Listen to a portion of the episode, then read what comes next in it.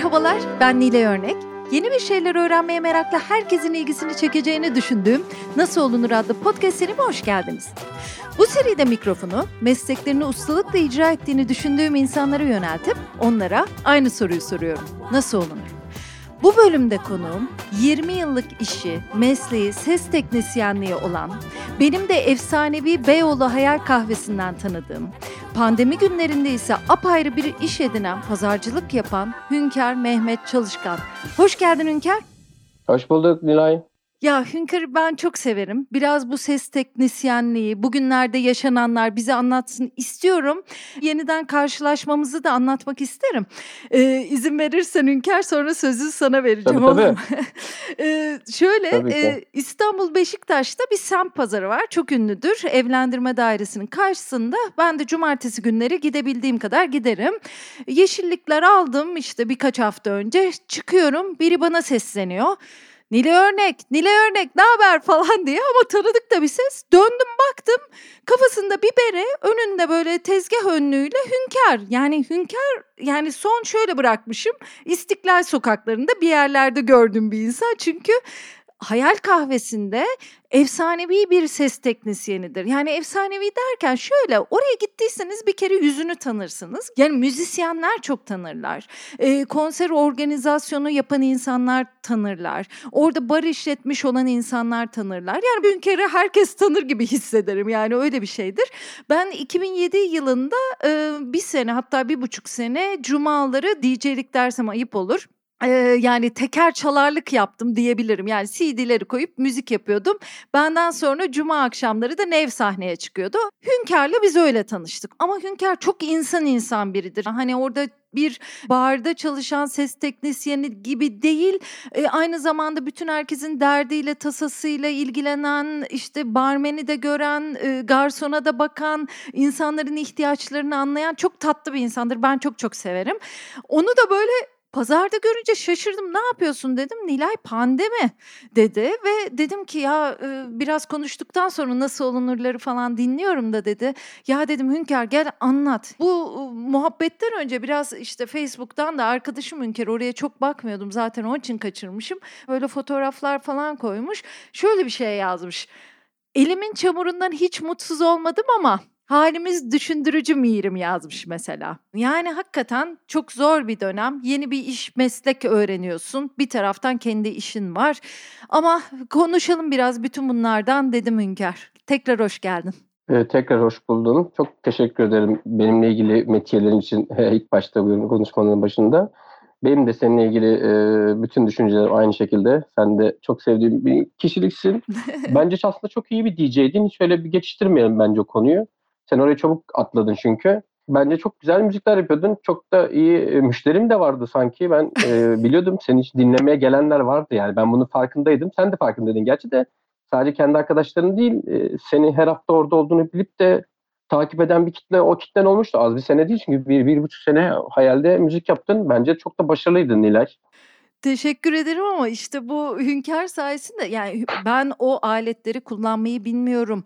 Eee, orada müziklerde geçişi bilmiyorum. Eee, ne tarz müzik çalınmalıdır? Yani hayalin, eee, müşterisi de olsan onu orada çalarken, eee, kavrayamıyorsun. Hünkâr benim öğreticim de orada. Zaten bir yazı yazmışım.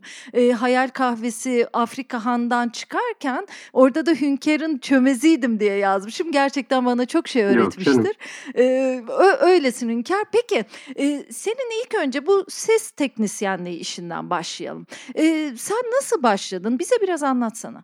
Çok uzun zaman oldu bu işe başlayalı. Ben önce e, tünelde başladım. Tüneldeki bu müzik mağazalarını bilirsiniz herhalde. Hı hı.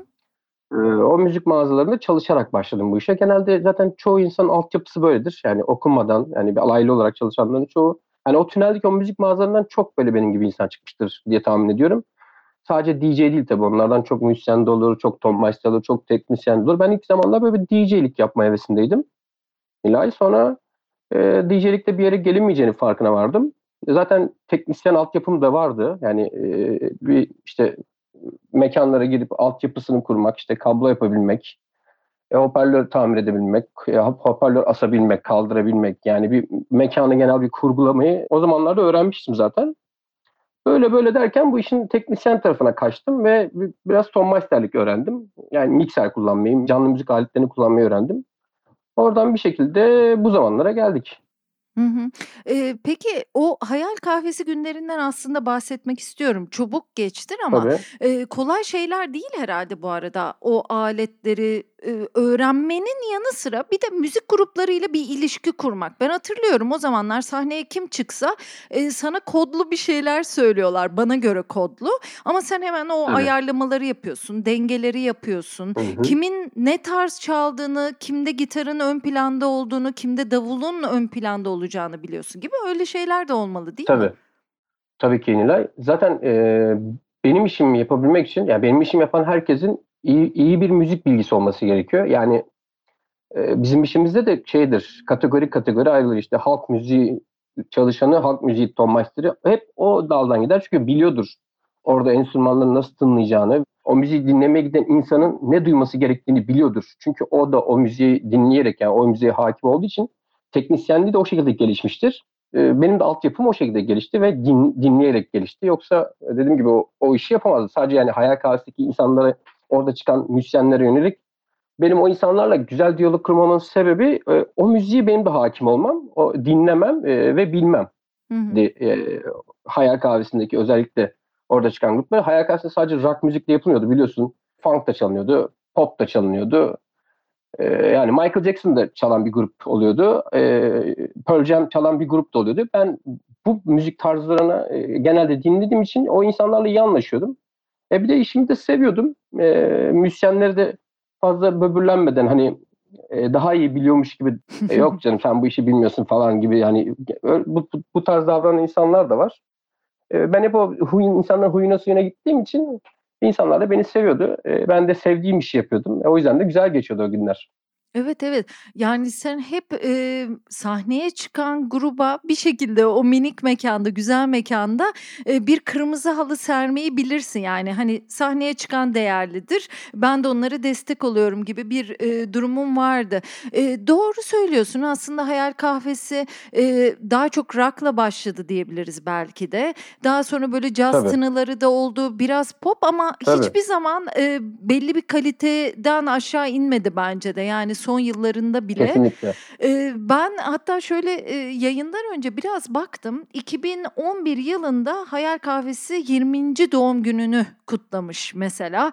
Eee, ben o gece çalışıyordum. Eee, hafta sonu eki yapmanın, işte, dezavantajı, eee, geceleri bazen çıkamazsın perşembe, cuma, eee, gecesine denk gelirse. Ama, işte, 2011'de Bulutsuzluk Özlemi Zaten Nejat Yavaşoğulları'yla konuştuk bulutsuzluk özlemi, eee, açısından Hayal Kahvesi'nin önemini.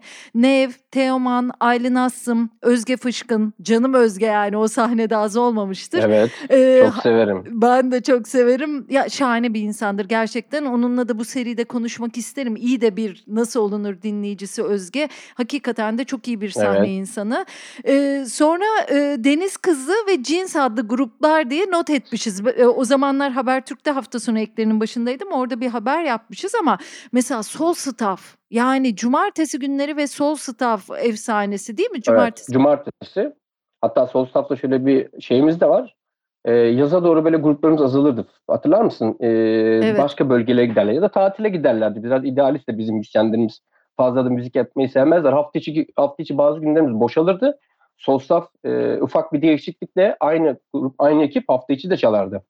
Eee, farklı bir repertuarla, eee, devam ederlerdi. Biliyorsun Sol Staff bu işi çok iyi yapan bir grup. O yüzden Sol Staff'ı çok severiz. Dediğin gibi o 20. yılda da, eee, Özge Fışkın, Bulutsuzluk Özlemi, Sol Staff, Cins, bak onlara değinmen güzel oldu. Cins, Hayal Kahvesi'ne ilk çıkan gruplardan bir tanesi. Hı hı. Deniz Kızı keza, o da çok önemli bir vokalist Deniz ve grubu Deniz Kızı. Kendilerini çok severdim. O 20. yıla biz seni davet etmiştik ama sen gelmedin aslında. Biz o gün kırmızı halı dahi sermiştik. e, sen, sana denk gelmemiş. Gazete yapıyoruz işte ama ben bunun haberinin evet. yayınlanmasını sağlayan insan olarak yazı işlerinde. Şimdi e, biraz onun için de Hayal Kahvesi'nden de bahsedelim de istedim Hünkar. E, ben e, senden işte böyle bir röportaja oturmadan önce e, Twitter'a bir şey yazdım. Yani Hayal Kahvesi e, Beyoğlu benim için önemliydi çünkü diyen var mı diye. E, o kadar çok insan bir şeyler yazdı ki orada aşık olanlar, aşık olup evlenenler, 90'lı yıllarda gece hayatında mutlaka oraya uğramış olanlar, konserin tadına varmış olanlar e, ve e, Kaan Sezyum da benimle aynı saatlerde e, çok güzel bir şey yazmış. 1990'lar Taksim Beyoğlu denilince aklınıza kimler neler ve nereler geliyor diye. Onları da sıralayayım. Sen hepsini biliyorsundur. Zaten böyle Aha. bazen ben e, müzik yaptıktan sonra sahneye biri çıkar. Hünkar'ın da o sırada işi yoksa biz böyle e, bar bar e, uğrardık. Çok çok keyifli anılarım vardır Hünkar'la. Şöyle o, o günleri analım. Tabii. Kaan'a yazılan şeylerden nereler sıralanmış yazdım.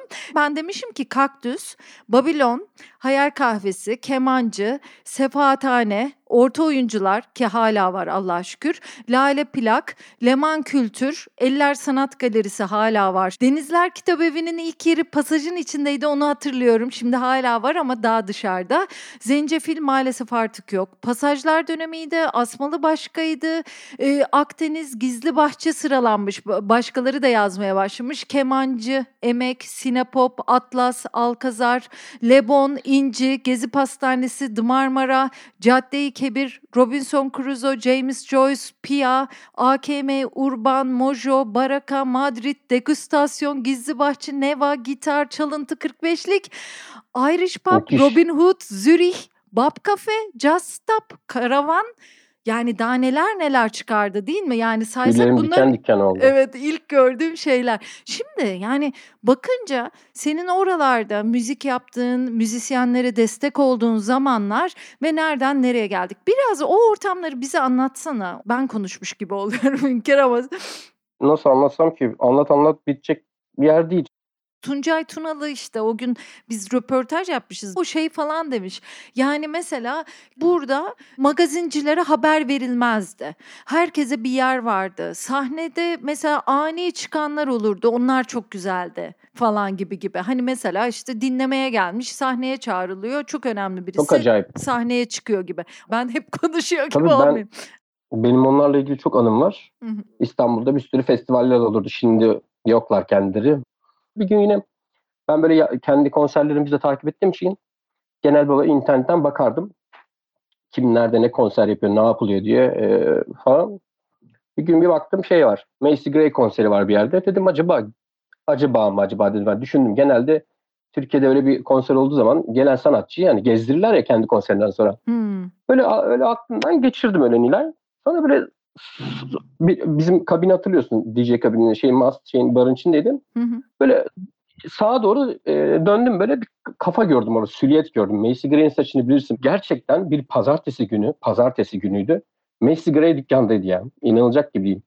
Macy Gray sonra sahneye çıktı. Sahnede çok iyi bir grubumuz vardı şansına. Genelde pazartesi salı günleri funk, fusion e, o tarz müzik yapan gruplar çıkardı. Hatırlarsın sen de. Hafta Tabii. sonuna göre biraz daha şeydi. Ama yine de çok kalabalık olurdu. Gray tek başına gelmiş. Nasıl bir şekilde bulmuş soruyu ya da menajer attı gitti mi? Yeter seninle uğraşmayacağım dedi. Ne dedi kadına? Kadını sahneye çıkarttık. Sadece ben değil. Sahnedeki müzisyenlerin de psikolojisini düşünsene. Mesela yani Gray ile beraber yarım saat 45 dakika müzik yaptılar. İndi sonra gitti. Daha sonra şöyle bir şey oldu. Ee, Amy Winehouse'un biliyorsunuz olsaydı eğer ölmeden önceki son konseri Türkiye'de olacaktı. Olmadı. Amy Winehouse'un tüm orkestrası 3 gün boyunca hayal kahvesinde her gün sahne çıkıp müzik yaptılar. Yani çok acayip günlerdi o günler e, müzisyenler için de, çalışanlar için de, eğlenmeye gelen insanlar için de hayal kahvesi daha kimleri görmedik ki? Maroon 5'ı gördük komple şey yoktu ama vokalistleri yoktu. E, ben Vice gördüm hayal kahvesinde. Böyle dönem dönem her sene böyle acayip e, şeylerimiz oluyordu, anılarımız oluyordu. Ama garip bir olay yani. Türkiye'de düşünsene ya o zamanlar e, sadece CD alabiliyorsun. Bu kadar internet de yok mesela. Yani sürekli ulaşabildiğim bir müzik grubu değil o bu kadar sosyal mecra yok. Bir, arkanı bir dönüyorsun arkanda duruyor o adamlar. Seninle beraber müzik dinliyorlar. Senin olduğun bir mabette. Valla böyle acayip anılarımız vardı orada. acayip şeyler oluyordu yani. Tuncay Tunal dedin o dediği doğruydu. Orada fazla magazinsel olaylar olmazdı ama aslında içeride çok büyük olaylar da oluyordu. Müzik adına da oluyordu. Mesela bizim o barımızın üzerinde çakılı isimler vardı. Sen de az önce değindin ona. Mesela orada Ben Harper yazardı. O ben, orada Ben Harper'ın yazması sebebi orada oturup kahve içmesi değil, orada müzik yapması o adamın. Zamanında e, bir konserin ayağını da Türkiye'de gerçekleştirmişler. Hayal Kahvesi'ni seçmişler. O bir turnede mesela orada Ben Harper gelmiş, müzik yapmış. Ben Harper'ın hemen sağ tarafında mesela Bulutsuz Gözlem yazar. Onun bir tarafında Indians yazar. Bir tarafında Yavuz'un adı vardır. Diğer tarafında Teoman'ın adı vardır. Bir tarafında Athena grubunun adı vardır. Böyle bir sürü çakıl isimler vardı biliyorsun. Bunların hepsi orada e, müzik yapmış ve aynı havayı solumuş gruplar. Ya tabii orası öyle bir yerdi ki bence Beyoğlu Hayal Şimdi diğer hayal kahveleri alınmasınlar. Bambaşka bir kültürün, e, müzisyenlerin Tabii. yetiştiği, kendilerini sahnede pişirdikleri bir yer. O kadar zor bir Hı-hı. sahne ki aslında değil mi? Yüksek ve minnacık. Nim Model Army gelmişti Türkiye'ye hatırlıyorum ve Travis'le birlikte sahneye çıkacaklar aynı gün aynı konserde. Biz de öncesinde bir basın ekibi buluşmuştuk mesela. Bir teknede gezinti mi öyle bir şey yapılmıştı hatırlıyorum. Herkes Travis'e e, ilgi gösteriyor. Ben de Nim Model Army ekibi yani tanırım kendimce dinleyenleriyim. Gittim yanlarına muhabbet et, et, et falan filan. Siz neler dinliyorsunuz bilmem ne. Sonra yanımda o zamanlar iPod'lar var. iPod'umdaki şarkılardan dinlettim. Bunlara işte Sezen Aksu, Orhan Gencebay falan onlar özellikle Orhan Gencebay'a bayılmışlardı. Ve dedi ki Justin bizi birkaç kulübe götürsene Nilay nerelere gidilir? Hemen hayal yani ilk aklına gelen ve ondan sonra artık ben onları bıraktım. Onlar sahneye çıkıyorlar falan filan belli bir saatten sonra. Evet. Yani Mutlaka oraya getirirsin. Yönetmen Ümit Ünal da işte ben Twitter'da sordum da şöyle bir şey söylemiş, yazmış. Beyoğlu Hayal sonradan çok benzeri açıldığı için insanlara hep varmış gibi geliyor. Öyle olabilir ama hayal türünün ilk örneğiydi. Ondan önce hayal benzeri bir mekan yoktu, hayali de yoktu. Hayal Beyoğlu'ndaki değişimi başlatan mekandı diyor. Hakikaten bence e, çok doğru demiş. Benim için öyle hep e, anılması gereken bir mekan. Peki şimdi pandemiyle birlikte sizler işinizi hiçbir şekilde yapamaz oldunuz. Senin pazarcılığa geçişin nasıl oldu? Şöyle oldu. Hayal Kahvesi gibi bir sürü böyle konser yapan mekanlar var biliyorsun. Hayal dediğin gibi bu işin başlangıcıydı. İnsanların konserlerini yapabildiği, düzenli olarak her ay gelip konserini verip e, müşterisine ulaşabildiği mekanlardan bir tanesiydi. Hayal Karşı daha sonra biraz kurumsallaştı, çoğaldı. Bir sürü dükkan oldu. Hepsinin çok güzel sahneleri var sağ olsunlar. Ve bunun gibi bir sürü hayal örnek oldu. Bu da kim demişse bunu çok iyi demiş. Bir, bunun gibi bir sürü yer açıldı. Bunun İF Beşiktaş'ıydı, İF işte Ankara'sıydı. Yani e, reklam yapıyormuş gibi olmaz. E, isimlerini anlatmak için ne kadar tabii, çok tabii, olduğunu tabii. söylemek için yapıyorum. Doruk İkseller olsun, İF'ler olsun, 645'ler olsun, adını sayamadığım bir sürü böyle bir mekan kurumsallaştı. Bir sürü şehirde yer açtılar. Biz de bu bir sürü şehirdeki yerlerde konserler veriyoruz çalıştığım gruplarla. E, ben Hayal Kahvesi'nden çıktığımdan beri 2015 yılında Hayal Kahvesi'nden ayrıldım. E, severek, e, anlaşarak ayrıldık. Herhangi bir sorun yaşamadım hiç kimseyle. Hala herkesi çok severim. E, ben freelance sesçi olarak e, dışarıda çalışmaya başladım. Yani freelance sesçi ne demek? Canlı müzik yapan herhangi bir grupla teknisyen olarak çalışmak. Kimler ben, var aralarında mesela? O arada en çok kimler çalıştım? Özge Fışkın'la o günden beri çalışıyorum. Hiç ayrılmadım. Hayal Kahvesi'nde başladığım günden beri zaten Özge Fışkın'la çalışıyorum. Dönem dönem başkaları da çalışmışlığı oldu. Abilerimiz, büyüklerimiz, değer verdiğim insanlar ama Özge Fışkın'la hep devam ettik. Ara ara ben de devam ettim. Şu anda da devam ediyorum. Konserimiz yok tabii son bir senedir. Hı hı. Ee, Mirkelam'la çalıştım o dönemde. Emre Aydın'la çok çalıştım. Ee, çok konser yaptım. Avrupa konserleri yaptım Emre Aydın'la. Onun biraz prodüksiyonu büyük bir e, işti iki buçuk üç senedir de Emircan İyirek'le çalışıyorum. Bunların hepsi popüler. E, ayda 16-17 konserden aşağı düşmeyen e, müzik grupları ve müzik insanları. Hepsi de çok tatlı insanlar. Biz böyle bir pandeminin olduğu e, aya kadar çok güzel konserlerimiz gidiyordu. İşte Ocak, Şubat, Mart 17 konser, 18 konser, 20 konser. E, festivallere falan gidiyorum. Milyon festivallere falan da gittim çalıştım teknisyen olarak kendi çalıştığım konser grupları hariç ekstra da böyle festivallerde teknik destek olarak da çalışıyordum. Ocak, Şubat gibi bu pandemi duyulmaya başladı biliyorsun. Mart'ta çıktığında biz sanki o zaman konserlerimiz de vardı. Önümüzde de yazılmış konserlerimiz vardı. Yani bir Mart, Nisan, Mayıs ay takvimlerimiz doluydu. Konserlerimiz iptal oldu. birden bir durduk öyle bir Ankara konserinden sonra bir daha konser yapamamak üzere hepimiz müzik grupları olarak yani müzik grubumuzdaki e, çalışanlar olarak müzisyenler ve teknik Rodi olsun bir sürü çalışan var burada bir, bir müzik grubunda sadece müzisyenler ve ton maçlarlar yok. O Rodiler var, e, tur menajerleri var, şoförler var, e, yani yardımcı bir sürü insan var. Teknisyenler var, ışıkçılar var. Çok kalabalığız. Yani normal bir 5 kişilik rock band bir e, grubun arkasında çalışan e, 15-16 kişiye kadar insanlar oluyor. 20 kişiye kadar çıktığı da oluyor. Yani çok kalabalığız ekip olarak. Ne olacağı belli olmayan bir sürece girdiğimiz bir döneme girdik. E, bir Ankara konserinden sonra evlerimize dağıldık ve e, evlerimize oturmaya devam ettik herkesin yaptığı gibi. Biz de seyrettik televizyondan pandemiyi. E, tabii doğal olarak herkes ne yapacağını düşünmeye başladı. E, bu süreçte ne kadar süreceğini de bilmiyorsun. Kendime aslında bir iş aramadım. Çünkü e, ha deyince iş bulunabilecek bir durumda değilsin. Çünkü bütün dünya oturuyor evinde. Hı hı. Sadece ne yapılabilir, ne yapılabilir, ne yapabiliriz, ne yaparsak, boş durmazsak, e, evde böyle e, otur sürekli oturarak eşimle, çocuklarla vakit geçirmekten yani dışarıda zaman geçirerek hem biraz maddi olarak para kazanabileceğim hem de zamanımı e, harcayacağım bir şeyler arıyordum kendime. Sonra konserlerimizin hiç olmayacağının farkına varınca ben biraz e, çıktım, dolandım, gezdim, tozdum. Benim eşimin ailesi e, pazarcılar. Yani pazar tezgahları olan, bu işten para kazanan, bu işi meslek edinmiş insanlar kendileri uzun süredir yapıyorlar. 50-60 yıldır yapıyorlar. Belki daha fazladır. Eşimin abisi, kardeşi bu işleri yapıyorlar. Ben de onları bir ziyarete giderdim. Her zaman giderdim bu arada. Ben hani pandemide onların yanına gitmedim sadece. Daha önce de gidiyordum. Yoğunlaşmıştı işleri. Çünkü sebebi şu. Pandeminin ilk zamanlarında biliyorsun e, sokağa çıkma yasakları olduğunda insanlar böyle şuursuzca alışveriş yapıyorlardı. Mesela bir pazar tezgahında e, sabah ne koyuyorsak öğlene hiçbir şey kalmıyordu falan. Ben böyle yardım ederken Sonra bir baktım e, önlük falan takmışım bayağı bildiğim. Nilay pazarcılık yapıyorum. Böyle mavi önlüğüm falan o gördüğün halde benim. Maskem, elimde eldivenler falan. Bayağı ciddi ciddi e, çalışmaya başladım. Sonra e, biraz ben de dedim bir fikirler üreteyim kendime bir şeyler yapayım. Hani sadece onlara yardım etmek de değil. Ben de böyle biraz bir şeyler aldım. O hafif e, o zaman da böyle bahar geçişiydi. Bahardan yaza doğru geçiyordu. Bu Hatay'dan falan bir şeyler getirdim ben. Salçaydı, baharattı, zeytinyağıydı, zeytin gibi şeyler böyle kendim de hani sermayesini çıkartıp kendim sermayemle bir şeyler satmaya falan çalıştım. O dönemde iyice alışmış oldum pazarcılığa. Ve taze sarımsak falan sattım. Yine ama şey e, şeylerle beraber, akrabalarım yani kayınçolarımla beraber bu işi bu zamana kadar sürdürdüm. Geçen zaten sen de beni gördüğünde yine kayınçolarım yanında pazarcılık yapıyordum. Ben orada çok insana denk geliyorum. E, onlardan biri de sensin. Gerçi biz seninle hayalden sonra hep böyle sokaklarda bir yerlerde karşılaştık. Nişantaşı'nda evet. olsun, Taksim'de olsun. Her yerde ben seni görüyorum. Sen her zamanki o neşenle o seni hani gö- görmesem bile sesinden tanıdım zaten. Doğal olarak ben bir sesçi olduğum için ha dedim bu Nilay. Ya, beni herkes pazarcı zannediyor şu anda. ben bir pazarcı, pazarcılık kötü bir meslek değil yapabilirim tabii ki. Niye yapmayayım ama şu anda bir pazarcı değilim.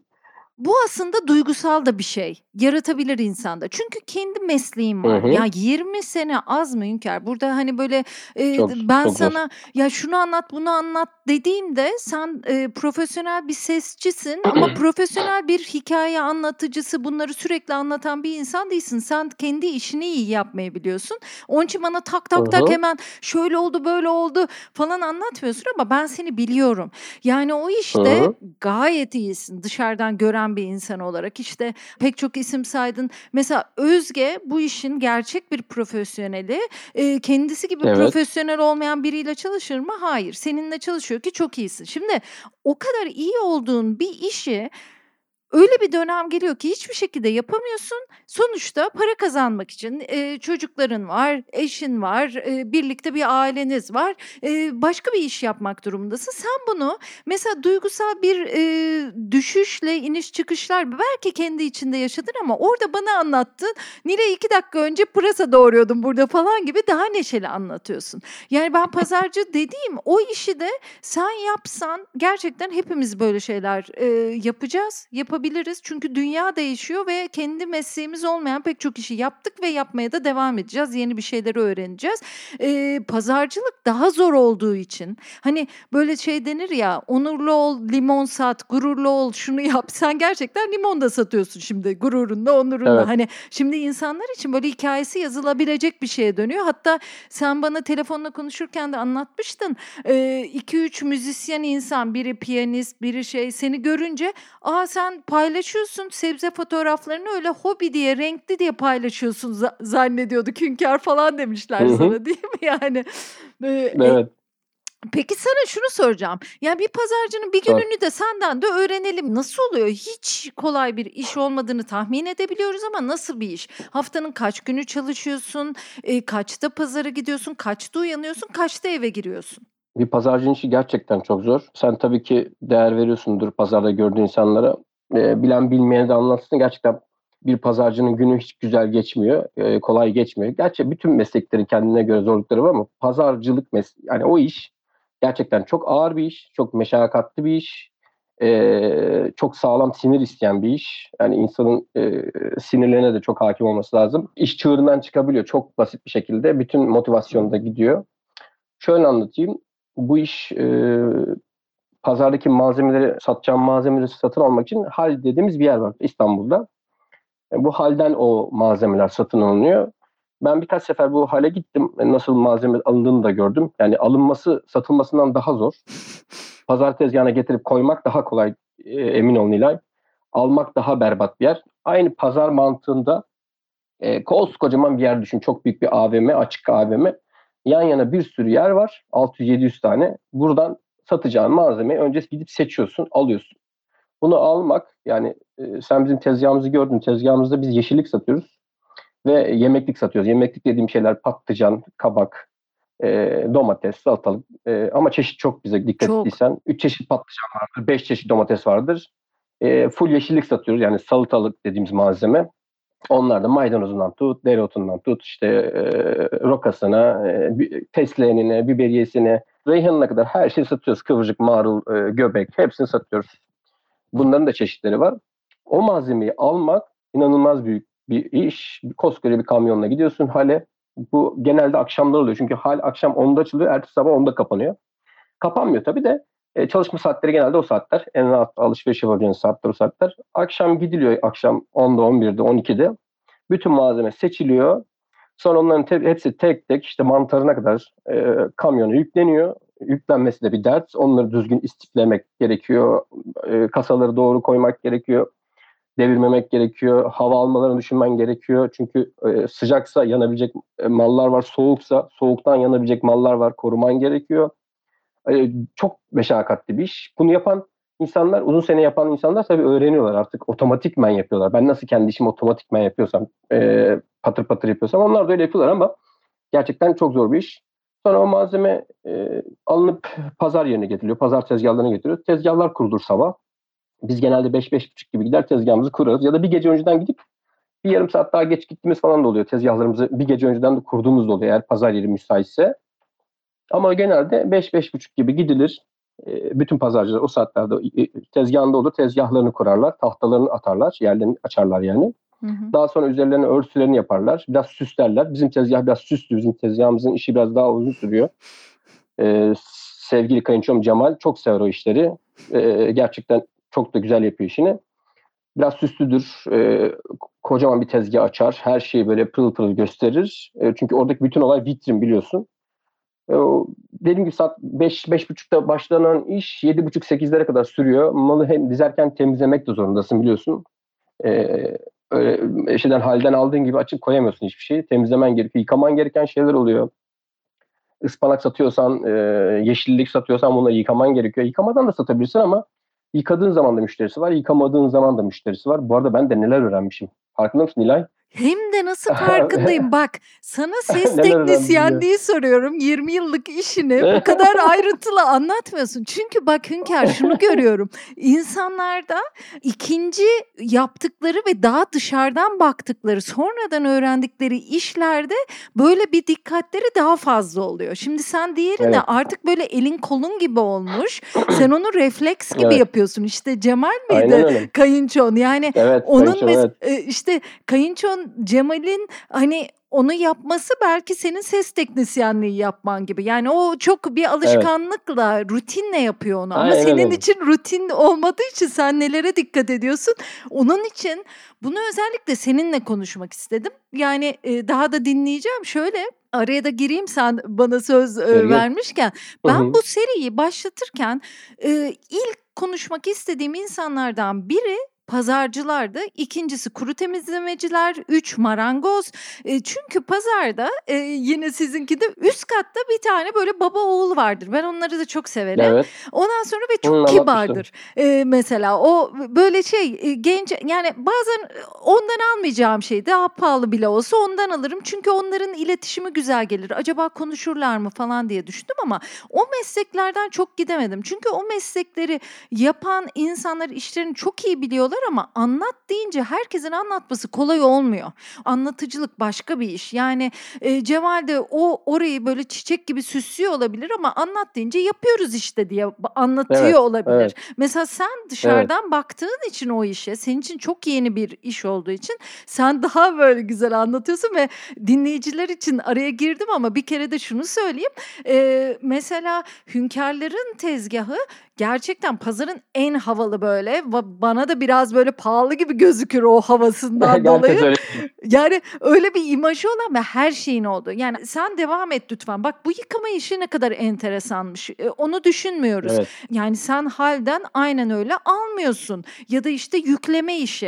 Değil mi? Hemen oraya anlatayım. Haldeki durumu da gördüğüm için e, genelde pazarcı e, Cemal mesela çok uzatmaz. Yani bir şeyi satıyorsa satıyordur, satmıyorsa satmıyordur. Müşteri alıyorsa alıyor, almıyorsa almıyor. Mesela ben hani şey e, o an ben dışarıdan bu işe müdahale olan bir kişi olduğum için birisi bana bir şey söylediğinde cevap da veriyorum. Mesela cevap derken şöyle ya bunları yıkamışsınız diyor. Ya ablacığım diyorum bak bunu yıkamasak bildiğin çamurun içinden çıkıyor. Bu sefer de niye bu çamurlu diye e, söyleneceksin. Yani bunu diyorum yıkamamızın bir sebebi var. Mesela insanlar pazarda ıslak gördüğü şeyi almak istemiyor. Ama ıslak gördüğünüz bir şeyin sebebi var. Ha, bunu sürekli e, gün içinde yıkamak zorunda da kalıyorsun. Çünkü e, sabah koyduğun gibi kalmıyor tezgahta. O sabah gördüğün e, öğlen birde satın almaya geldiğin mal e, bir gece önce kamyonlarla bir yerlerden taşınmış. Yani bir gün önce kamyonlarla iki tane üç tane kamyonla bir yerden bir yere taşınmış. Oradan hale gelmiş. Halden e, bir sürü insanı mıncıklamış. O oraya getirilmiş. Orada da yıkanmazsa o mal kendini göstermiyor. Mecbur kalıyorsun yıkamaya. Ya da çok çamurlu oluyor. Her zaman her yerde hep aynı yerden ıspanak gelmiyor. Bazen ıspanak geliyor pırıl pırıl yıkamana gerek kalmıyor. Bazen ıspanak geliyor bildiğin bir çamur deryasında. O çamurun içinden çıkartmazsan ıspanak gözükmüyor. Bu her şey için geçerli. Sadece ıspanak için, için değil. Yani toprakta yetişen her şey için geçerli. Bu yüzden de o malı yıkamak gerekiyor, temizlemek gerekiyor. Bunlar temizleniyor. Dediğim gibi saat 5-5.30'da kurmaya başladığımız tezgahlar saat 8-8'de 8-8.30-9'da dur anca kurulmuş oluyor. Gün içinde bu malzemeleri satıyoruz. Eksildikçe yeniden yıkayıp yıkayıp temizleyip temizleyip tezgahları tekrar düzenleyip e, satıldıkça tezgahtaki mal e, tezgah küçülte küçülte devam edip çünkü o kadar yayma fırsatın olmuyor malda azaldıkça. Küçülte küçülte malını göstere göstere olay hep vitrin çünkü. Ben de bunların hepsini Cemal'den öğrendim. küçülte küçülte gidiyoruz. Akşamda işte akşam saati geliyor zaten şeyler. Zabıtalar. Böyle şeyler de var. Tezgahınızı toplayın diyor. 6'da uyarmaya başladılar. 8'de kapanacak pazar için 6'da geliyorlar. Diyor ki hadi toplayın kaldırın. Ee, bir pazarcının günlük rutini bu şekilde geçiyor. O tezgahlar tekrar toplanıyor. Bu arada iş bitmiyor. o tezgahların toplanması kurulmasından daha büyük dert. Orada kalan mal varsa tekrar e, sepetleniyor, paketleniyor yani. Tekrar araba yükleniyor. O tezgahların her şey toparlanıyor. Bütün o e, örtüler, ıvır zıvır, bütün sarf malzemesi, arka taraftaki tartılar olsun, bıçakların olsun, önlüklerin olsun her şeyini toplayıp arabana yükleyip e, yine evine gidiyor zannediyorsunuz pazarcıya. Gitmiyor. O adam o malzemeyi ertesi gün atacağı tezgah neresiyse o pazara gidiyor. Orayı kuruyor. Daha sonra hale gidiyor. Halde tekrar alışveriş yapıyor yeni pazar için. Aynı rutini tekrar gerçekleştiriyor. Yani iki günde bir, üç günde bir pazarı olan pazarcılar bu şekilde çalışıyor. Bu üst kattakiler şey de olabilir. Mesela Beşiktaş pazarının üst katta giyim mağazaları var. Hı hı. Giyimciler var mesela. Onlar da hemen hemen aynı şeyi yapıyorlardı. Çünkü onların da tezgahından bir şeyler satıldığı için gidip yenilerini tedarik edip getiriyorlar. Ama onlar haftanın her günü bir yerlerde değillerdir yüksek ihtimal. Çünkü meyve, sebze bu tarz şeyler her gün oluyor da onlar her gün olmuyor biliyorsun hafta sonları oluyor sadece. Ama bizim bir rutinimiz böyle geçiyor. Yani sabah 5'te başlayan iş akşam 11'lere kadar sürüyor. E, hale de gitmişsen eğer, hale gitmişsen e, akşam 11'de 12'de başlayan iş ertesi gün 11-12'de bitiyor. Bildiğim bir 20 saat, 24 saatlik bir orada bir süreç var. Bir pazarcının bir günlük rutini bu. Of İlaç. çok acayip, çok acayip. Peki her gün mü çalışıyor bu ekip? Şöyle oluyor. Yani 4 gün tezgah var ama sokağa çıkma yasaklarından dolayı günleri şaştı. Pazartesi günü hem Feriköy'de hem Mecidiyeköy'de açmak zorunda kalıyor. Ee, o daha zor. bir iş. İki gün iki, iki pazarlık malzeme alman gerekiyor. E, iki kere hale gitmek gerekiyor. O kamyon iki kere doluyor. E, daha fazla adama ihtiyaç oluyor tabii doğal olarak. Çünkü e, oraya birileri bölünüyor, bu tarafa birileri bölünüyor. E, e, yardımcı olması için başka insanlar da çağırıyor çalışsın diye. Tezgah günlük yardıma gelsin diye. Haftada dört gün yapıyor. Dört gün bile çok yani Nilay. Hmm. Ama e, bu iş sürekli içinde gerekiyor. Çünkü bazen malzeme kalıyor. Keşke diyorsun ki yarın tezgahım olsa bir yerde satsam diyorsun. O yüzden de bunu iyi ayarlamış. Genelde bütün pazarcılar bu şekilde bir ayar düzen yapmışlardır. O yüzden hani 3 değil de 4 ya da 5 daha mantıklı. Hmm, tabii. Tezgahın sahibi hemen hemen her gün çalışıyor çünkü e, mal da almak zorunda. Malı da kendi seçtiği için yani kendi alacak, kendi sattığı maldan adamın haberi olması lazım. O hemen hemen her gün çalışıyormuş gibi oluyor. Bir haftada bir çarşamba bir de o, oturabiliyorsa evde pazar günü oturuyordur. E, o da dinlenebiliyor sadece. Şöyle diyeyim sana yıkanıp e, dinlenip yatıp uyuyup çalışıyor yine. Hemen hemen her gün gibi. Tezgahın sahibi olan kişi ama. Normal çalışmaya giden e, hale male gitmiyorsa normal günlük tezgaha gelip çalışan insan sabah 5.30-6 gibi geliyor akşam işi bittiğinde gidiyor 8-9 kaçta artık. Hmm, ama gene zor. Gene de çok zor. Çok zor. Ya bir yani de hem çok ağır bir iş. Tabii. Nilay çok ağır, çok Hı-hı. ağır bir iş. E, çok yorucu bir iş. Ka- çok soğukta olduğunu düşün, çok sıcakta olduğunu düşün. Mesela bu kış kar yağdığında biz Mecidiyeköy pazarına gittik. Yani yerde 20 santim kar vardı. Tahtaları dizmek zorundasın. O arabayı, kamyonu o sokağa sokmak zorundasın. E, bunun üstüne branda çekiyorsun. Tenteler vardır ya üstümüzü kapat. Onları da biz yapıyoruz. Hmm. E, yani gelip belediyeden herhangi biri yapmıyor. Onları pazarcı kendisi yapıyor. İşte bir saatten sonra aydınlatma kararmaya başlıyor. Aydınlatma için ışık çekmek zorundasın. Bu da kabloları uzak bir yerden çekiyorsun. Birileri sana elektrik veriyor. Sen ondan destek alıyorsun. İşte e, ek yapıyorsun falan. Yani ciddi bir acayip bir iş var orada. Ama 20 yıl yapana kolay geliyor dediğin gibi. E, Cemal'e bu iş çok normal geliyor. Refleks olmuş artık. E, benim kendi işimi çok çok fazla anlatmayıp bunu anlatmam gibi oldu. E, onlara kolay geliyor ama gel aslında zor iş yani. O da düşününce e, aynı şeyi düşünüyordur benim. kendi kendiyle baş başa kaldığında benim aynı şeyi düşünüyordur eminim. Ya tabii bir de baba mesleği dedin. Onunki. Evet baba mesleği. Tabii. Otomatik olmuş yani. Oradaki kas hafızası da var tabii doğal olarak. Tabii tabii. Peki bu tezgah işini de soracağım. Şimdi herkesin her pazarda tezgah mı var? Ben oradan geçerken başka günlerde tezgahları görüyorum. Muhtemelen belki isimleri falan yazıyor. Oraya kira mı ödüyor Hı-hı. o insanlar? O tezgahları satın alıp hep oralarda, o pazarlarda bırakıyor musunuz? Şöyle oluyor.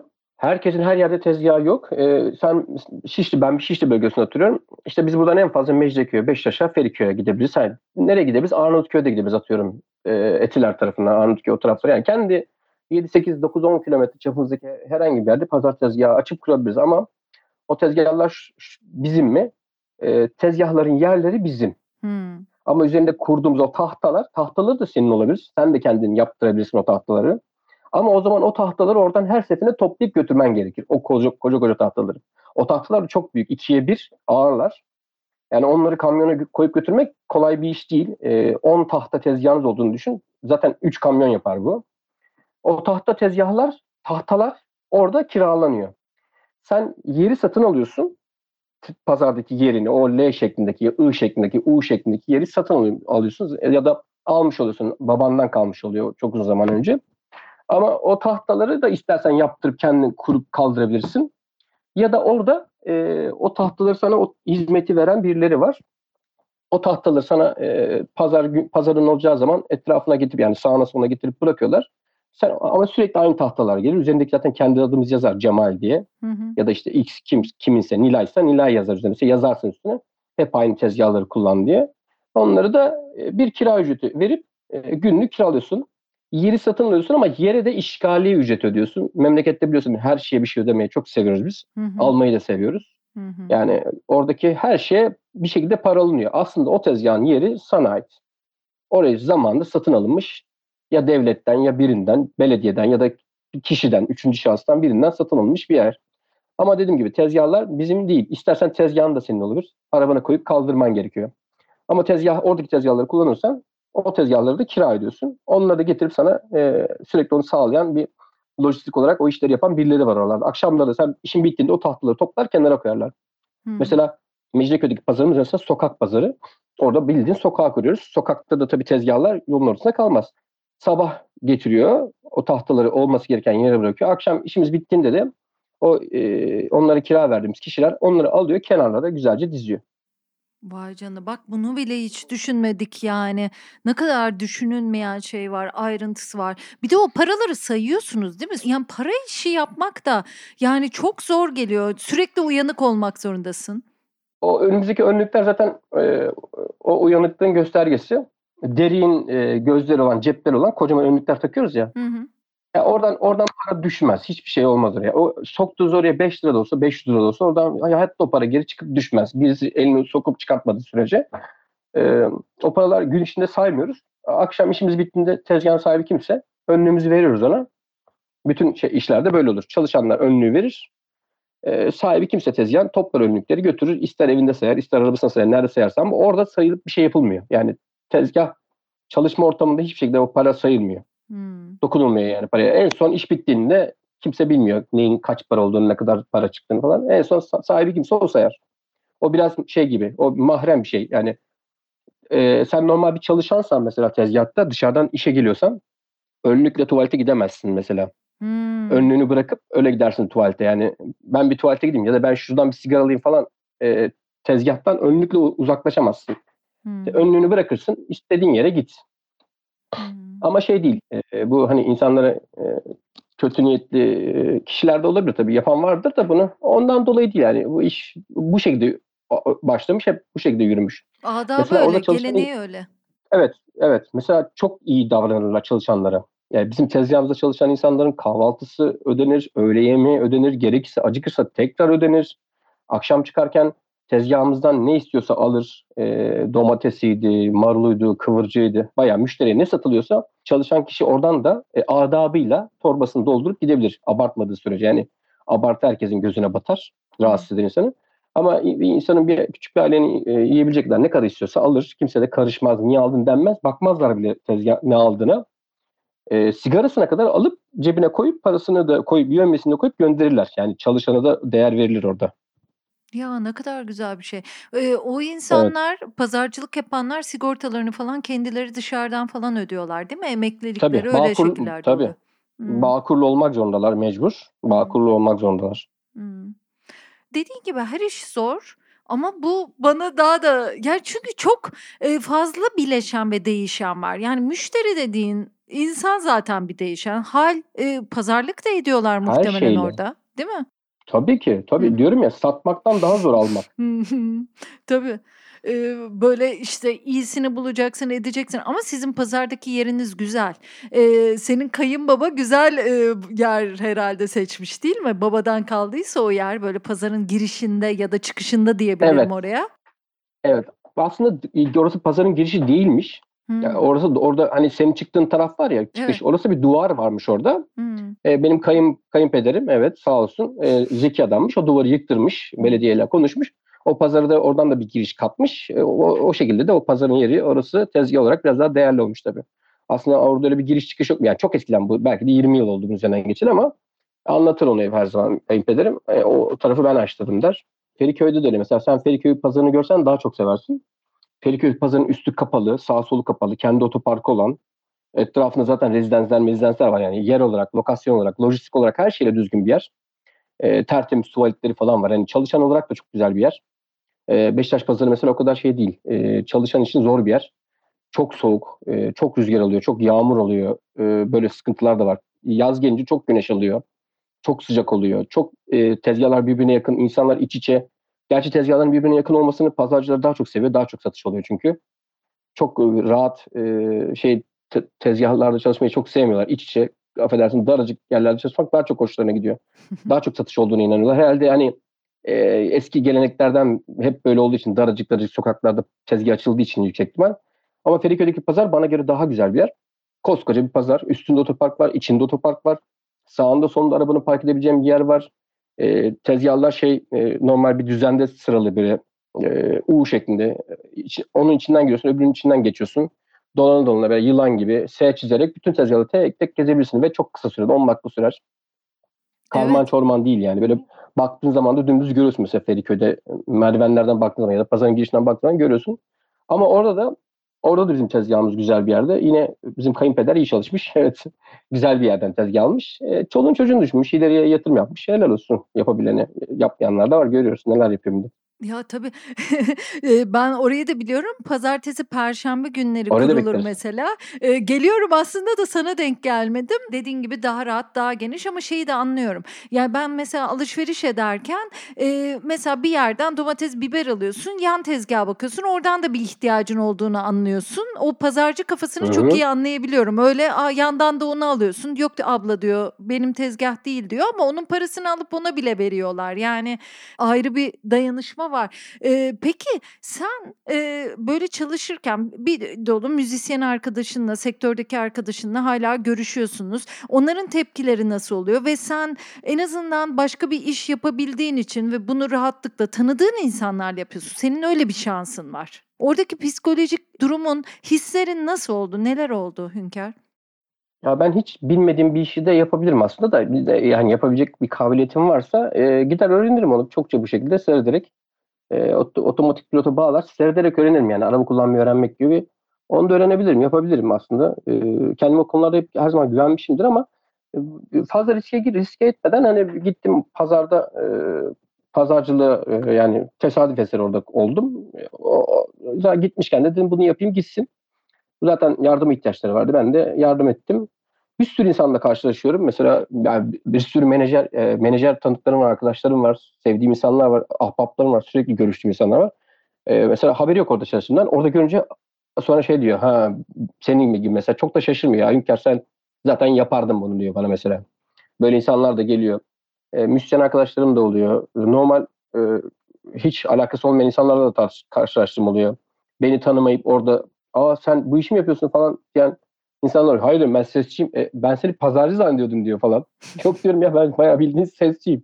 Beni sadece pazarcı olan olarak bilenler falan da var. Hadi ya. Ha, Böyle oluyor.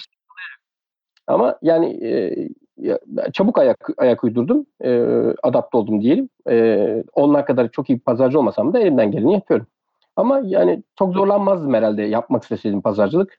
Eee, çok zor bir iş. Eee, ben ucundan köşesinden yapıyorum.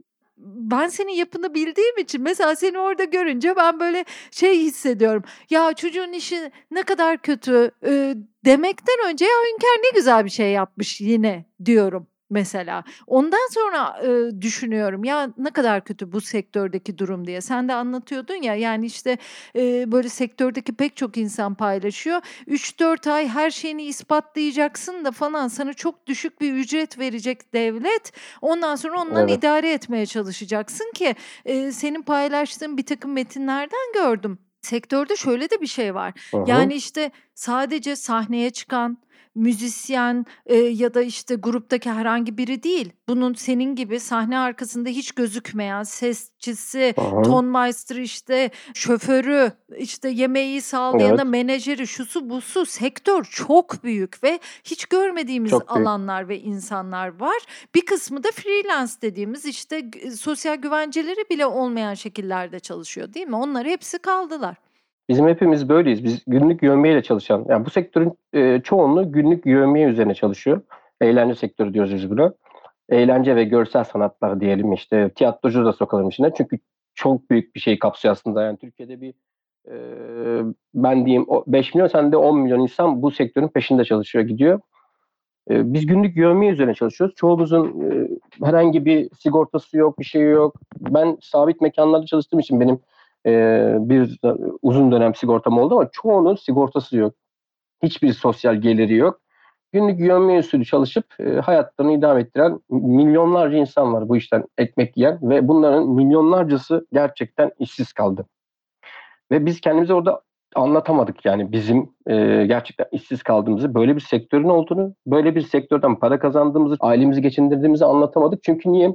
Biz hep kayıt dışı çalıştık aslında. Bizim de biraz suçumuz var Nilay. Eee, benim en büyük pişmanlığım budur. Mesela pandeminin ilk 2 ay, 3 ay sonra, eee, aklıma gelen ilk iş buydu. Tamam, yine gidip bir iş bulabilirim, çalışabilirim ama gidip bir garson yerine ben bir garsonluk yapıp da o garsonu da aç bırakacağıma, eee, başka bir işler yapmak isterim. O ama bütün dünyaya pandemi var. Ne iş yapacaksın? Herkes işsiz sonuçta. Birkaç bakanlık birleşip bizi dinlediler. Birkaç oluşum vardı böyle bizi temsil eden. Ama şöyle bir şey çıktı e, oradan da. İşte müzisyen olduğunu kanıtlayacaksın. İşte bir 5 dakika video çekeceksin. Ya da e, müzisyen değil de sahne çalışanı, e, bu sektörde çalışan olduğunu kanıtlamak için işte arkadaşlarınla fotoğraf çekeceksin. Ya da varsa linki işte sosyal mecralarda linkini yükleyeceksin. Müzisyen sen 5 dakika bir proje yapacaksın, bir şarkı çalacaksın ya da bir şey yapacaksın. Bunu yükleyeceksin falan dendi. Çoğu müzisyen, çoğu sektör çalışanı bunu yapmadı. Benim gibi teknisyen olanı da yapmadı, rodist de yapmadı, şoför de yapmadı. Yapmak isteyenler yaptı ama yani bir karşılığı yok. Yani biner lira para verildi bunları yapanlara. Tamam çok güzel. Bin lira gerçekten bazı insanlar için e, hayatında çok önemli bir yer kaplayabilir. Kötü bir rakam değil şeye düşününce. Bin TL bin TL'dir dersin. En azından 3-5 tane faturanı dersin ama bu insanlar 12 aydır işsiz. Yani 1000 TL ne yapabilir ki? Benim gibi orta halli bir insanın e, 1000 TL 2 aylık e, maksimum belki faturalarını öder. Belki maksimum kabaca faturalarını öder. İşte doğalgazıydı, elektriğiydi, suyuydu belki. E, biz 4 kişilik bir aileyiz e, doğalgazın, elektriğin, suyun ne kadar geldiğini hepimiz biliyoruz. Ee, bir de şöyle bir şey var ya Hünkar aslında o zor da bir şey işte diyorsun ya e, böyle bir e, günübirlik e, çalışan insan olmak yaptığın işte 10 yıl 20 yıl 5 6 evet. yıldır yaptığın işi sen bir video ile birine kanıtlamak zorundasın ve sen bu evet, işi aynen. yapmıyorsun da diyebilir. Videoya çektin ama ben inanmıyorum Dedi deyip, zaten Nilay. Yani. Dedi zaten. Çoğu insana e, kanıtlayamadınız dedi. Vermedi o parayı. Ay çok 35 bin işte. kişiye kanıtladılar. 35 bin çok küçük bir rakam bizim sektörde. Bu işi yapan kişi sayısı 35 bin kişiye biner lira para verdiler. Tamam totale vurduğun zaman inanılmaz bir para tutuyor bu. Bir de aylara çarpınca işte dediler ki tam 4 ay vereceğiz. Çok büyük bir para ama yeterli değil. Yeterince insana ulaşmadı ve verilen rakam çok az ev kiram olduğunu düşün. Evim kendime ait. Zamanda aldım bir şekilde ne yap ne edip çok zorlu olarak. Hiçbir zaman çok güzel bir hayatım olmadı. Hep böyle çalışarak, uğraşarak yaptım bunları. Kendim yaptım. Ee, ama evi kira olan olduğunu düşün. İşte çocuğu hasta olan olabilir, eşi hasta olan olabilir ki çok var aramızda. Yani benim yan apartmanımda da var, karşı apartmanımda da var ama haberimiz yok. Bu süreçte bir sürü insan psikolojik olarak da çöktü. Mesela ben kendimi evin dışına atıp bir şeyler yapma isteme sebebim de bu. Psikolojik olarak da hani sorun yaşamayayım. Çünkü evde otur otur otur. Mesela son bir aydır şunu fark ettim. Sabahları kahvaltı falan yaparken haber dinleriz biz evde. Haber dinlerken benim midem bulanıyor. Allah Allah Allah Allah diyorum. Evet böyle niye midem bulanıyor? Çünkü sürekli aynı sorunlar, aynı dertler. Hep o haberlerden. Kapattım haber dinlemiyorum. Açıyorum belgesel seyrediyorum. Bütün midem bulantım da geçiyor psikolojim de düzeliyor orada penguenleri görünce. Hmm. Yeşilleri görüyor, notlara boklar ama düzelmeyen insanlar da var. Yalnız başına iş yaşayan insanlar var. Başka hiçbir geliri olmayan insanlar, asosyal arkadaşlarımız var. Çok sevdiğimiz, çok yetenekli gördüğümüz bir sürü arkadaşım var. Böyle bir tane DJ arkadaşım vardı. Ya bir tane arkadaşım vardı tur menajeri. Hem menajer hem tur menajeri. Çok iyi bir insan. Çok yetenekli. Benim gözümde çok önemli bir insandı. Adam tek başına yaşayan bir insandı. Bilemiyorsun adamlar hayatlarına son verdi. Gerçekten çok zor bir dönem özellikle müzisyenler için çok zor. Yani müzisyenler biraz daha sorunlu insanlar. Onların bu dönem atlatması daha zor oluyor. Kafaları daha çok açık, daha çok dünyaya, görüşleri, her şeye farklı gözle bakıyorlar. Çok kolay bir şekilde başka bir yere yönelebiliyor onların psikolojileri. Ki aralarından da bir sürü müzisyen intihar etti.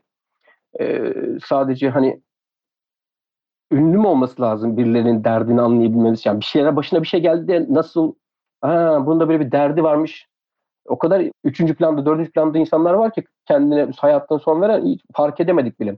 Evet. 200 küsür kişi intihar etmiş. Ve bunların hepsi müzisyen.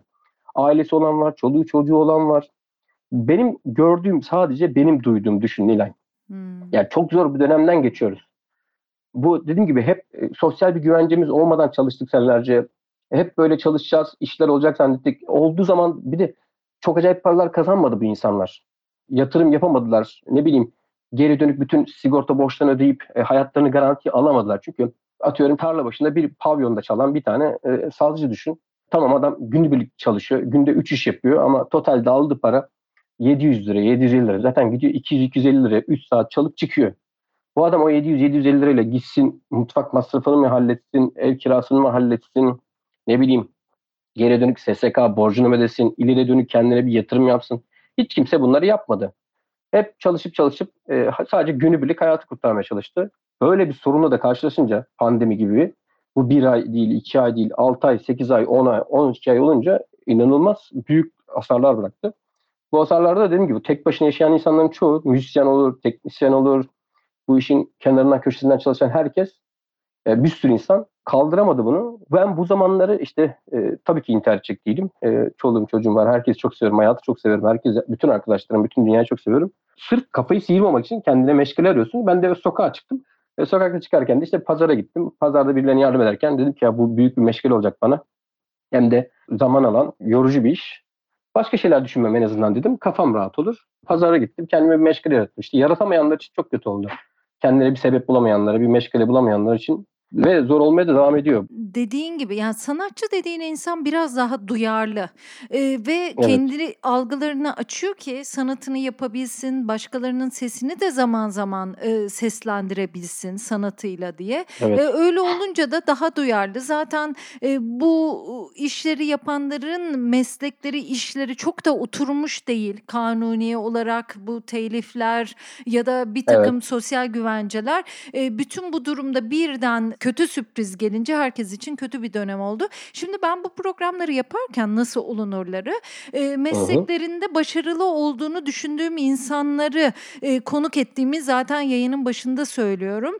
E, bazen de şöyle geri dönüşler olur. Ya hep mi başarılı insanları konuk ediyorsunuz? Diyorum ki e, bu insanlar başarılı gördüğünüz pek çok insan aslında düşmüş kalkmış düşmüş kalkmış pek evet. çoğunun ikinci, Çok üçüncü, doğru. dördüncü işi mesleği. Şimdi bu bugünden 10 yıl sonra belki seninle konuşursak bambaşka bir muhabbeti yapacağız mesela. Bunu da böyle iki satır olarak anacağız bu döneme. Ama e, özellikle seninle bunu konuştum. Şimdi neyin nasıl olunuru? Bunu dinleyen insanlar nasıl ses teknisyeni, nasıl ton master, nasıl bir e, müzisyenle birlikte çalışan insan olunuru e, mu dinleyecekler? Nasıl pazarcı olunuru mu dinleyecekler? Aslında bence şunu dinleyecekler Hünkar. E, nasıl hı hı. E, böyle işte şimdi şirketlerde marka konferanslarında çeviklik anlatılıyor. E, bambu teorisi anlatılıyor. Nedir işte e, başına gelen bir şeye nasıl direniyorsun ve nasıl tepki veriyorsun, nasıl ayakta kalıyorsun? E, böyle evet. işte e, kavramlar var. E, senin Eee, bununla başa çıkma yöntemin de işte mesela haberleri dinliyorsun. E, bir süre sonra midenin bulandığını anlayınca kapatıp belgesel açmak ya da işte evde bir süre işini yapamayacağını anlayınca sokağa çıkıp yapabileceğin bir iş bulmak. Bunlar her zaman kolay evet. değil ama senin yapın böyledir Hünkar. İnsanları da o yapıyı nasıl tavsiye ederiz bilmiyorum ama yani şunu kastetmeye çalıştım. Her zaman Hünkar çok iyi gözlemci olan bir insan. Ben sana nasıl olunurunu sana soracağım ama hep onu görürüm. E, işte sanatçı duygusallığı sende de var. Yani ben Hayal Kahvesi'nde DJ'lik yapmaya çalışırken onu yapmamın sebebi şuydu. Babam haftanın e, her gün hastanede ben de dört gece babamla kalıyorum. E, bir gecede e, oraya gidiyorum ki kafam dağılsın. Yani ve e, Hünkar her zaman bana babamın nasıl olduğunu sorardı. Bir dolu sorun yaşamış olurum. Gündüzleri milliyette çalışıyorum haftanın altı günü. İşte ya bu hafta kolay kan bulamadık bu hafta bulduk falan filan bir dolu derdimi de dinlerdi. Böyle bir empatik insansındır mesela Hünkar. İyi gözlem yaparsın, iyi bir insansındır. Bu nasıl olunurun e, formüllerinden biri senin açından o olsun. Bak müzisyenleri de iyi dinlersin, ihtiyacı anlarsın. Evet. Yani ben öyle görüyorum ama sana soracağım. Ee, senin sektöründe nasıl daha iyi olunur? Ee, şimdi bugünlerde bunu söylemek zor ama sen normal bir günde yaşadığımızı düşün nasıl iyi ses teknisyeni olunur onu söyle. Bir de bugünlerde nasıl başa çıkarız senin kafanla sen onu bize söyle. Ya nasıl iyi ses teknisyeni olur? Aslında e, sen de çok net açıkladın. Önce varsa bu işin bir okulu tabii ki okulunu okuyarak yani bir diploması varsa bir sertifikası varsa önce bir altyapısı gerekiyor. Ben her zaman şey derim e, benden bir şey örnek almak isteyen birisi varsa yeni başlayan birine bir şey öğretiyorsam önce derim ki o mikrofon kablosunu önce lehimlemeyi öğrenmen lazım. İyi bir ses teknisyeni olman gerekiyorsa. Onun içinde üç tane pin vardır. O pinleri nereye lehimleyeceğini bilmen gerekir. Yoksa o bozulduğunda onu tamir edemeyeceğin için ya da sorunu çözemeyeceğin için zaten e, baştan tökezleyeceksin. Altyapı önemli. Okullarımız var artık. Bir sürü okul var. Bunu okullarda öğrenebiliyor insanlar. Ve daha sonra direkt e, sokağa atlayıp direkt birebir savaşarak, çalışarak da öğrenebiliyor. E, ben alaylı olarak öğrendim. Ben hiçbir zaman hani büyüklük taslamadan, bilmişlik taslamadan ki ben iyi bilirim işimi, iyi de yaparım. Kendim her zaman güvenim tamdır. Ama her zaman karşımdaki insanı çok net anlayarak, ne istediğini bilerek, röportajın başında da konuşmuştuk. Müzik bilerek, yani ben e, bir halk müziği korosu tonlayacaksam o müzikten anlamam gerekiyor. Yapamayacaksam yapamayacağımı da söylerim. Hı hı. Önce e, en en önemli şey karşındaki insanı anlayarak, müziği de anlayarak, teknisyen olarak da düşününce e, insanların çalacağı müziği bilmen gerekir. Yani tam aslında hepsi empatiye geliyor. Yani karşındaki insanı tamamen anlamak, dinlemek, e, onun isteklerine cevap verebilerek bu işi iyi yapabilirsin. Teknisyen olmak için önemli şeylerden birisi bu. Bir ses teknisyeni olabilmek için önce çalışan e, müzik gruplarını, e, o müzik tarzını belirlemek ve onları anlamak bence en önemli şey bilmediğin bir müzik tarzında gidip herhangi bir yerde bir ses teknisyenliği, bir ton masterlik yani bir tonlama yapamazsın. Tabii ki yaparsın. Bir şeyler çıkar ortaya da hani müzik kalite açısından e, ne kadar kabiliyetliysen o kadar ortaya bir şey çıkar. Ama bu o müziğe e, hizmet etmiş birisen yani dinlemiş birisen e, altyapım varsa çok da iyi olacağından eminim. Nasıl olur derken en önemli şeylerden birisi de dediğim gibi demin de bahsettik. Empati, insanları anlamak, e, ol, olamayacak bir şey karşındakinden beklememek. E, müzik gruplarında da böyledir. Hani bizim e, çok işi iyi bilen bir arkadaşımız var, abimiz var şey derdi. Yani iyi sound yapmaya çalışmayın arkadaşlar. İyi sound'u olan grup bulun derdi. Yani bu işi kolay yapmanın en kolay yolu budur. İyi sound olan grup bulursan zaten hani gruplarla çalışırsan o e, level'a o mertebeye erişir, erişirsen zaten çok da bir şey yapmak gerekmiyor. Tabii bunun için de çok çalışmak gerekiyor. Oraya gelebilmek için de. Ee, en önemli şey benim benim için en önemli şey karşımdaki insanı anlamak. Yani müziğini de anlamak, kendisini anlamak, mantalite olarak da anlamak. Ben e, bu şekilde her zaman başarılı olacağım inanıyorum ve her her her meslek grubunda, her herhangi bir şeyde fark etmiyor. Yani pazarcı da olsa ben bilirimcilik hiç benim huyum değil. Sen de zaten anlattın. Ben hep dinlerim. Önce anlarım karşımdakini böyle bu şekilde de nasıl olunca cevap vermiş oldum. Çok güzel de anlattın bize Hünkar. Kendi mesleğini daha az anlattın. Pazarcılığı daha çok anlattın. Ee, Kendi ama... mesleğim çok uzun süre, çok uzun Tabii. yani çok uzun anlatabilirim. Senelerce anlatabilirim. O çok uzun çünkü anladın mı? Şimdi bu çok daha güncel ya pazarcılık yani. Tabii. Pazarcılık çok güncel ve şu anda gözümün önünde yaşadığım bir şey. Onu anlattım. Çünkü o şu anda kafamda sürekli geçen bir şey. Sürekli geçiyor ama kendi işim dediğin gibi kas hafızası var refleks olarak yapıyorum kendi işimi. Ha, seve seve yapıyorum. Çok seve seve yapıyorum kendi işimi. Bu arada üzgünüm de aslında yapmadığımız için Nilay. Yani Hı. onun da şeyi var, rahatsızlığı var. Kendi işimi gerçekten çok özledim yapmayı. Kendi işimi, kendi mesleğimi yapacağım ama şöyle olacak. E, acaba polis gelecek mi? Acaba zabıta gelecek mi? Acaba nerede kesecekler? Acaba ben şimdi Covid oluyor muyum? Aman hasta var mı burada? Ya böyle psikolojiler de var bizim işimizde. Hmm. E, şeyler de oluyor mesela e, şeyler de değişecek bu mesleğin bizim tarafımızdan. Prodüksiyon tarafı da var bu işin. Daha az insan alacaklar. İnsanların kaşeleri düşecek. Aldığımız paralar düşecek. Kaşe dediğimiz şey o. Yani aldığımız yövmiyeler. Onları on, bir sürü orada o kadar çok, çok şey var ki kalem kalem düşünecek şey. Kendi işimizi gerçekten unuttuk ama kendi işimi yapmayı gerçekten çok özledim. Şöyle diyeyim yayının sonunda Hünkar, sizin bütün müzisyenlerin, sanatçıların e, doya doya özlediği işleri yapabilmesi dileğiyle kapatıyorum ve haklarını alabilmesi. Yani o işi yaptıkları, güzel yaptıkları için hak ettikleri her şeyi bulsunlar diliyorum.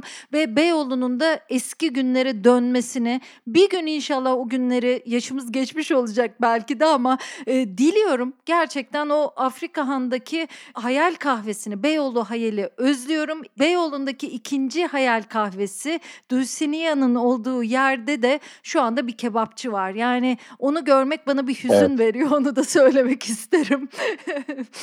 Öyle hünkârcığım. Dünyamız böyle evriliyor. Evet, evet. Çok, çok teşekkür, teşekkür ederim, Nilay ben de. ben de öyle. Çok ben sağ ol. Ben de teşekkür ederim. Vallahi çok güzel bir karşılıklı sohbet oldu. Çok teşekkür ederim Nilay. Yine pazara gel, yine pazarda görüşelim. Karşılıklı yine sohbet edelim. Eyvallah, eyvallah Hünkâr'cığım. Eyvallah. Görüşmek üzere. Sağ ol Nilay. Görüşürüz, baba.